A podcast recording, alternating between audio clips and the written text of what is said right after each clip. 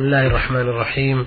الحمد لله رب العالمين وصلى الله وسلم وبارك على عبده ورسوله سيدنا محمد وعلى آله وصحبه أجمعين. أيها المستمعون الكرام أرحب بكم في حلقة جديدة من حلقات نور على الدرب. نعرض ما وردنا فيها من رسائل على سماحة الشيخ عبد العزيز بن عبد الله بن باز الرئيس العام لإدارات البحوث العلمية والإفتاء والدعوة والإرشاد. أولى رسائل هذه الحلقة وردت من السائل عبد الله بن ناصر بن سيف من الدلم يقول فيها إذا دخل المسجد عدة أشخاص ووجدوا شخصا يصلي منفردا ومضى بعض صلاته هل يقتدون به إماما لهم أو يتقدم بهم واحد منهم. أفيدونا أفادكم الله. بسم الله الرحمن الرحيم. الحمد لله وصلى الله وسلم على رسول الله وعلى آله وأصحابه ومن اهتدى بهداه. أما بعد فإن المشروع لهؤلاء الداخلين أن يصلوا جماعة بل هذا هو الواجب عليهم. فإن رأوا من سبقهم أهلا للإمامة وقدموه وصلوا خلفه فهو أفضل حتى تكون يكون الجمع أكثر. وإن رأوه ليس بأهل لذلك وصلوا وحدهم واتخذوا إماما منهم أصلح للإمامة من ذاك الأول الذي سبقهم فذلك أفضل وأولى. نعم. بارك الله فيكم. يسأل أيضا ويقول إذا تقدم الإمام وهو بدون وضوء فصلى بعض الصلاة ثم ذكر أنه لم يتوضأ وانصرف. هل يبني المأمومون على ما مضى أو يستأنفون الصلاة؟ الصواب في هذا أنه يستخلف بهم من يصلي بهم. وإن لم يستخلف واستخلفوا من أكمل, من أكمل بهم صحت. هذا هو الأرجح من أقوال أهل العلم. وإن كان دخلها على غير وضوء لكنه لو أكمل بها لو أكمل بهم ثم تذكر بعد ذلك صحت صلاته فهكذا إذا ذكر في أثنائها في أصح القولين. فإن قدم من يكمل بهم فالحمد لله وإن لم يقدم فلهم أن يقدموا من يكمل بهم وإن أتم كل واحد نفسه أجزأه ذلك في أصح القولين لأهل العلم. والله ولي التوفيق. نعم. بارك الله فيكم. يقول آه إذا دخل المسجد شخص والصف كامل خلف الإمام ولم يتأخر معه أحد من الصف هل يصلي منفردا؟ عليه أن يعتني المقام فإن كثيرا من الناس إذا دخل والناس يصلون لا يعتني بالمقام فلو اجتهد فهو في الغالب يجد فرجة يصلي فيها. فإن لم يجد صلى مع الإمام إن أمكن عن يمين الإمام ولا يصلي وحده خلف الصف ولا يجذب أحدا لأن الرسول صلى الله عليه وسلم قال لا صلاة لمنفرد خلف الصف. ولم يرد في حديث صحيح ما يدل على شرعية الجذب ولأن الجذب يفتح فرجة في الصف والواجب سد الخلل وعدم إيجاد فرجة في الصف فعلى الداخل أن ينتظر إن لم يجد فرجة. فإن وجد أحد يصلي معه فالحمد لله وإلا صلى وحده بعد السلام بعد سلام الإمام. والغالب أنه متى اجتهد في مراصة الصف وتتبع خلال الصف فإنه في الغالب يجد فرجة ولو في نهاية الصف حتى يصلي في الصف. لكن لو فرضنا أنه لم يجد شيئا ولم يتمكن من الإمام أن يصلي عن يمينه فإنه آه، يبقى ينتظر حتى يصلي وحده بعد الإمام أو يأتي إنسان فيصلي معه صفا مستقلا. والحجة كما تقدم النبي صلى الله عليه وسلم قال لا صلاة لمن خلف الصف. وثبت عنه عليه والسلام أنه رأى رجلا يصلي خلف الصف وحده فأمره أن يعيد الصلاة. فدل ذلك على أن الواحد لا يقف خلف الصف ولا خلف الإمام. بل إن كان الإمام ليس معه أحد وقف عن يمينه وإن كان معه صفوف التمس فرجة في الصف فإن وجد فالحمد لله وإلا انتظر حتى يجد أو تقدم فصف عن يمين الإمام إذا أمكنه ذلك. نعم. بارك الله فيكم. يسأل الأخ أيضا عبد الله بن ناصر بن سيف من الدلم ويقول شخص وهب بنته لشخص آخر. حين وكان يتحدثان في مجلس بدون عقد رسمي وعمر البنت آنذاك عشر سنوات وبعد مضي سنتين تغير اتجاه الجميع. وتزوج البنت ابن الشخص الذي وهبت له. آه، فما الحكم في هذه الحالة؟ أولا ينظر الهبة كانت عن رضا من البنت وعن حضور شاهدين. تم الزواج. فإن كانت البنت لم ترضى أو لم يحصل شاهدان فإن الزواج لا يصح. لأن الواجب استشارة البنت إذا بلغت تسعا لا يجوز تزويجها إلا بإذنها وإذنها سكوتها. فإذا كان والدها حين وهب لم يستأذنها أو استأذنها لكن لم يحضر شاهدان فالهبة والزواج غير صحيح. أما إن كان قد استأذنها ورضيت بالسكوت أو بالكلام وحضر شاهدان فالصواب أنه يصح النكاح. وليس من شرطه أن يقول زوجت أو أنكحت. بل إذا قال وهبتك أو أعطيتك أو ملكتك صح إذا تمت تمت الشروط الأخرى وانتفت الموانع. والله ولي التوفيق. نعم. لكن في هذه الحالة آه، بعد سنتين تزوجها ابن الموهوبة له. إن كان الزواج الأول صح. الزواج الثاني باطل. فإن كان الزواج الأول ما صح صح الزواج الثاني. بارك الله فيكم. يقول أيضا إذا اشترط ولي المرأة على الزوج ألا يتزوج معها ثانية ورضي الزوج بذلك عند العقد فهل يصح هذا الشرط؟ وهل إذا تزوج عليها يحق لها الفسخ؟ نعم الصواب أنه يصح الشرط. في أصح قول العلماء إذا شرط عليه أن يتزوج عليها أخرى صح الشرط لأن فيه مصلحة من دون مضرة وقد قال النبي صلى الله عليه وسلم إن أحق الشروط أن يقابل ما استحلتهم بالخروج وقال المسلمون على شروطهم. فإذا التزم الزوج بأنه لا يتزوج عليها لزم الشرط فإن أحب الزواج عليها فلا بأس عليه لكن لها الخيار. لها الخيار خيار الفسخ. إلا أن تسمح إذا سمحت بالزواج عليها فلا بأس. بارك الله فيكم. يسأل أخيرا ويقول شخص مات وفي ذمته دين ولا يوجد له تركة لقضاء دينه. هل يقضى دينه من الزكاة؟ في هذا خلاف بين العلماء والصواب أنه لا حرج في قضاء لا حرج أن يقضى من الزكاة لأنه من الغارمين.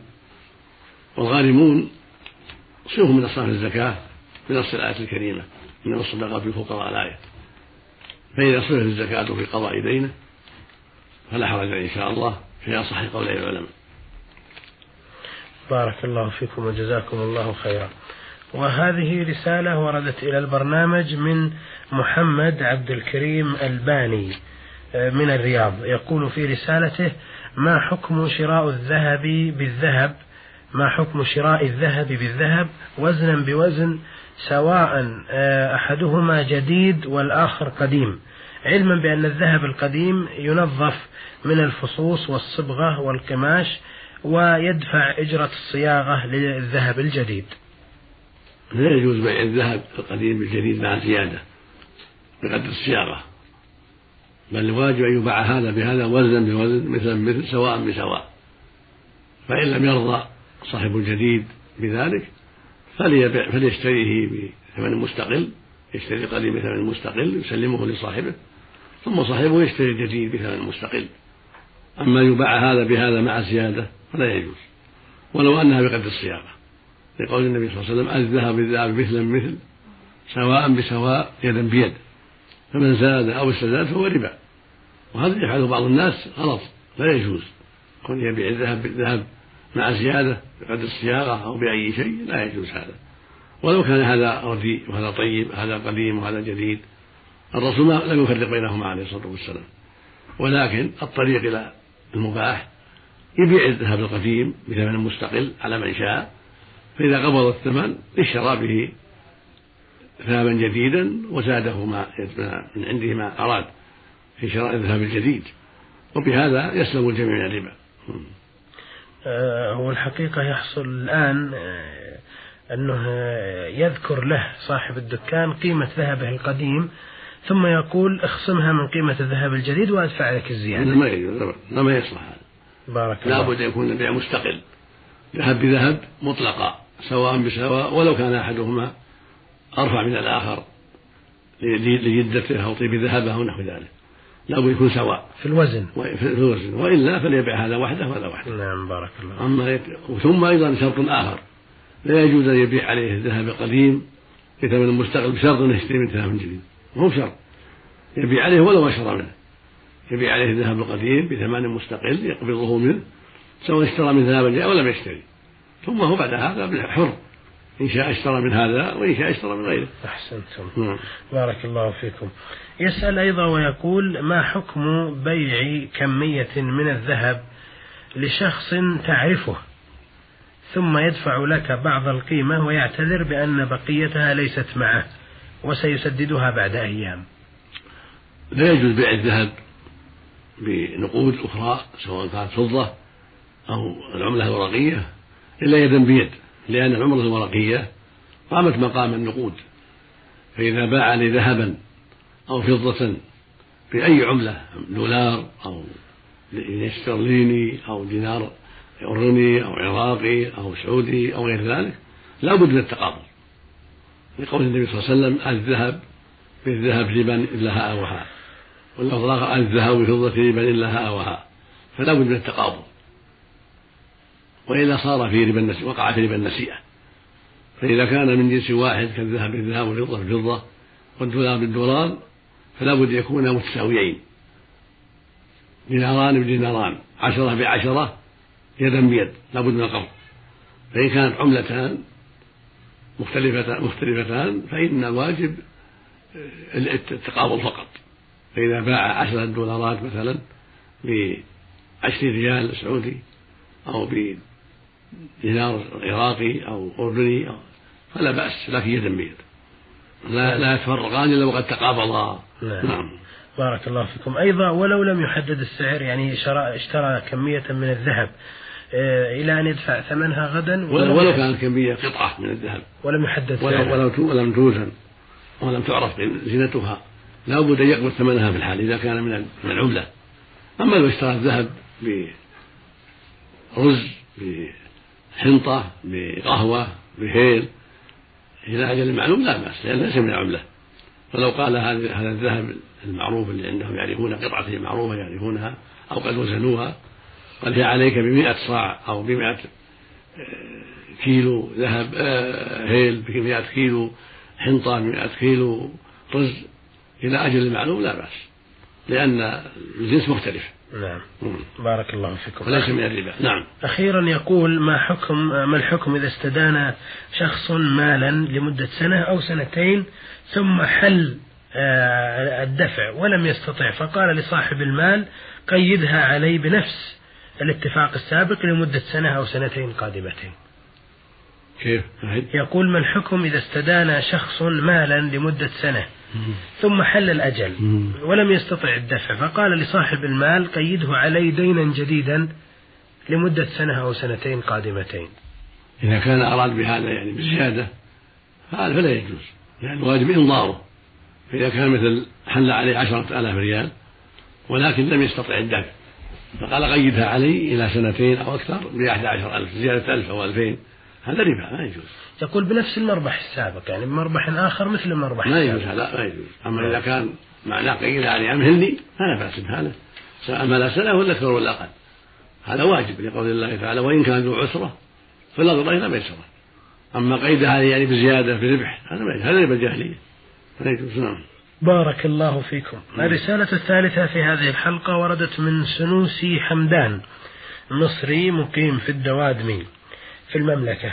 يقول في رسالته عندي في بلدي مئة متر أرض مباني ولم أبنها إلى الآن مع العلم أن سعر المتر يساوي تسعين جنيها. فهل عليها زكاة مع العلم أنني أريد أن أقيم عليها بناء لي وجعله للإيجار؟ إذا كانت الأرض للسكن أو للأجار ما فيها زكاة. إنما تكون فيها الزكاة إذا كان للبيع للتجارة.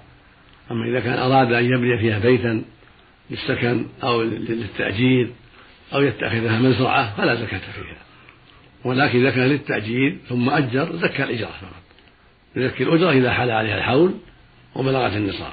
أما كون الأرض تزكى لا تزكى الأرض لأنها ليست للتجارة إنما هي للسكن أو يقيم عليها عمارات للأجار فلا زكاة فيها. وإنما الزكاة في الإيجار إذا بلغ النصاب وحال عليه الحول. نعم. بارك الله فيكم. يسأل أيضا ويقول آه، عند دخولي في الصلاة يتهيأ لي أنه يخرج مني ريح ولا أشعر بشيء لا بصوت ولا رائحة. لكن عندما آه، أحس بهذا فإنني أتحكم في نفسي وأضغط على نفسي إلى أن تنتهي الصلاة. فما الحكم في صلاتي؟ سئل النبي صلى الله عليه وسلم عن الرجل يخيل إليه في الصلاة أنه يخرج منه شيء فقال عليه الصلاة والسلام لا ينصرف حتى يسمع صوتا أو أو يجد ريحا. هكذا قال عليه الصلاة والسلام. في اللفظ الآخر قال صلى الله عليه وسلم إذا وجد أحد في بطنه شيء إذا وجد أحد في بطنه شيئا فأشكل عليه أخرج منه شيئا أم لا فلا يخرجن من المسجد حتى يسمع صوتا أو يجد ريحا. فالذي يخيل إليه أن خرج منه شيء لا يبطل وضوءه ولا صلاته بل هو على حاله. صلاته صحيحة ووضوءه صحيح حتى يعلم يقينا أنه خرج منه شيء ولو بغير الصوت والريح. إذا علم يقين أن خرج منه ريح أو خرج منه بول بطلت الطهارة وبطلت الصلاة. أما ما دام هناك شك ولو واحد في المئة شك في المئة ولو واحد في المئة شك فصلاته صحيحة وطهوره صحيح ولا ولا ينفت من صلاته. لأن هذا من وساوس الشيطان من أعماله الخبيثة. يخيل الإنسان أنه أخرج خرج من شيء ينفخ في مقعدته حتى يخيل أنه خرج من شيء يحرك أشياء حول مقعده. فالمقصود أن الشيطان حريص على إبطال طهارة المؤمن وإبطال صلاته. فلا ينبغي للمؤمن أي أن يحقق عمل الشيطان ومكيدته بالانفتان من الصلاة بغير أمر مقطوع به. فإذا جزم يقينا أن خرج من شيء فإلا فهو في صلاة يتمها. نعم. بارك الله فيكم. آه هذه رسالة من المرسلة ميم جيم ميم من مكة المكرمة. تقول في رسالتها أريد أن أتوب إلى الله من صفة الحسد. هذه الصفة الذميمة وأحاول منها التخلص قدر الاستطاعة لكن الشيطان يزين لي ذلك آه، في كثير من الأحيان عن طريق الغيرة فأغار آه، من زميلاتي أو من بقية النساء ثم أحسد. وسمعت من صديقة لي أنها تقول اكظمي غيرتك وحسدك في قلبك ولا تتلفظي به على لسانك حتى لا يؤاخذك الله عليه. أفيدوني ماذا أفعل؟ بارك الله فيكم.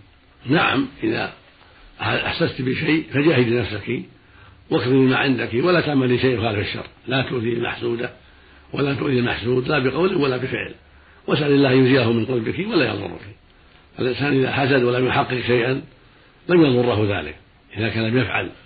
لا آذى المحسود ولا أزال نعمته ولا تكلم في عرضه وإنما شيء في نفسه كظمة فإنه لا يضره. ولكن عليه بالحذر حتى لا يقول شيئا يضر أو حتى لا يفعل شيء. وجاء في الحديث عن رسول الله عليه الصلاة والسلام أنه قال إياكم والحسد. فإن الحسد يأكل الحسنات كما تأكل النار الحطب. الحسد خبيث ولكنه يبدأ بصاحبه يؤذي صاحبه قبل غيره. فينبغي للمؤمن والمؤمنة أن يحذر ذلك. بسؤال الله العافية. المؤمن يضرع إلى الله. هكذا المؤمنة تضرع إلى الله أن يزيلها أن يزيل ذلك من قلبها. حتى لا يبقى في قلبها شيء. ومتى أحست بشيء فلتجاهد في كظمه وبقائه في القلب من دون أذى للمحسود. لا أذى فعلي ولا أذى قولي. والله المستعان. بارك الله فيكم. هذه رسالة من السائل محمد هاشم سعيد مصري الجنسية يعمل بالجمهورية العربية اليمنية. الأخ محمد هاشم يقول في رسالته لقد كانت زوجتي حامل في شهرها الخامس وحدث لها ألم بالظهر ووصفت لها إحدى أقاربها أن تشرب الخل ليزيل الألم وبعد شراب الخل آه، نزل الجنين في الحال. فهل على زوجتي إثم؟ وإذا كان عليها إثم فما الكفارة؟ أم أن الإثم والكفارة على من وصفت لها هذه الوصفة؟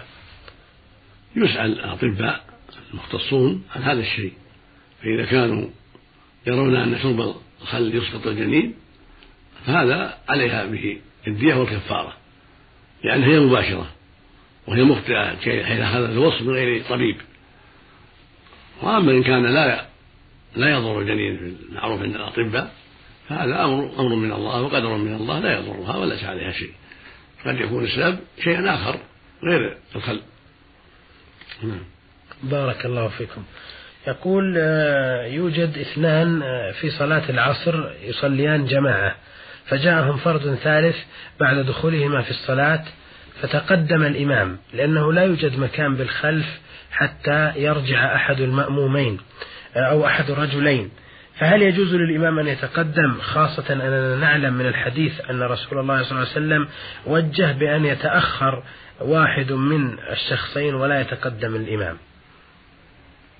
إن كان الإمام في محل يمكنه أن يصلي فيه ويتأخران تأخرا.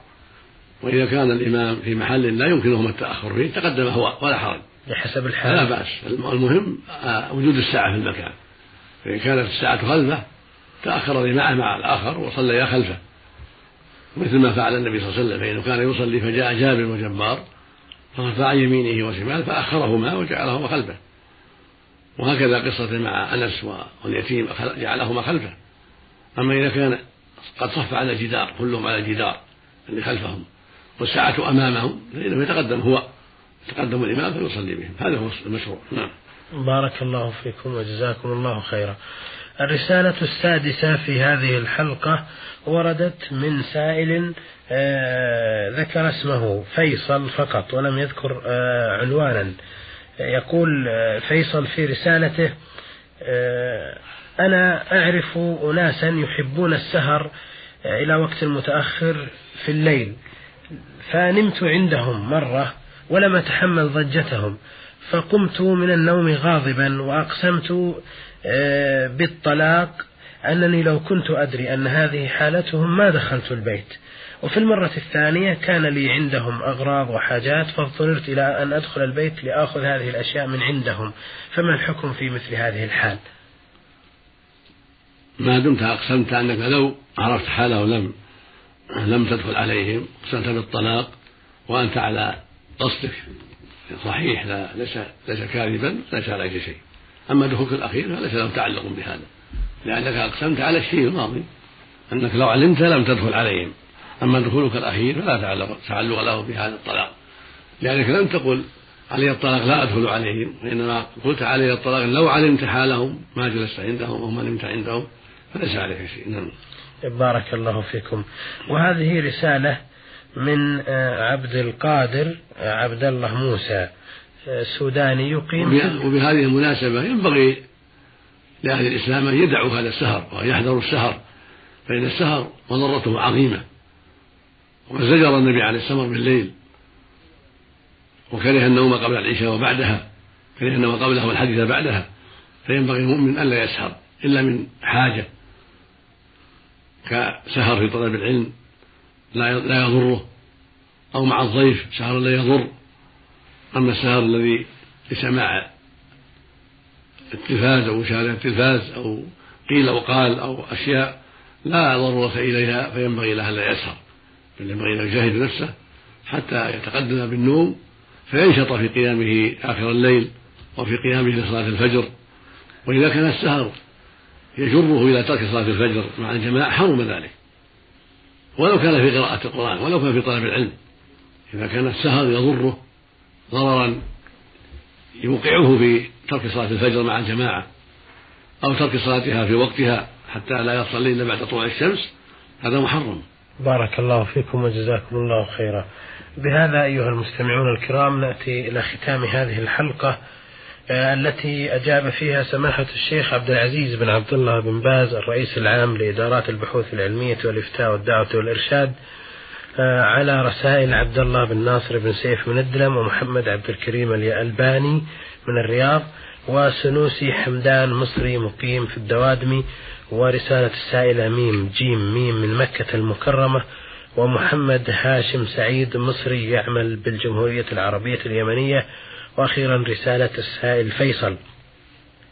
نشكر سماحته على إجاباته وننبه آه، حول طلب آه، أحد الإخوة السائلين وهو محمد هاشم سعيد آه، على يسأل عن إعادة البرنامج فننبهه إلى أن هذا البرنامج من فضل الله وتوفيقه يذاع مرتين في اليوم. المرة الأولى من إذاعة نداء الإسلام في مكة المكرمة والمرة الثانية من إذاعة القرآن الكريم من المملكة العربية السعودية في الساعة التاسعة والنصف مساء كل ليلة وهذا ثابت لا يتغير. فننبه إلى هذا لأنه يسأل هل البرنامج يعاد أم لا. أخيرا نستودعكم الله على أمل اللقاء بكم في حلقة قادمة إن شاء الله. فإلى ذلك الحين لكم منا تحية. ولكم تحية من الزميل خالد منور خميس والسلام عليكم ورحمة الله وبركاته.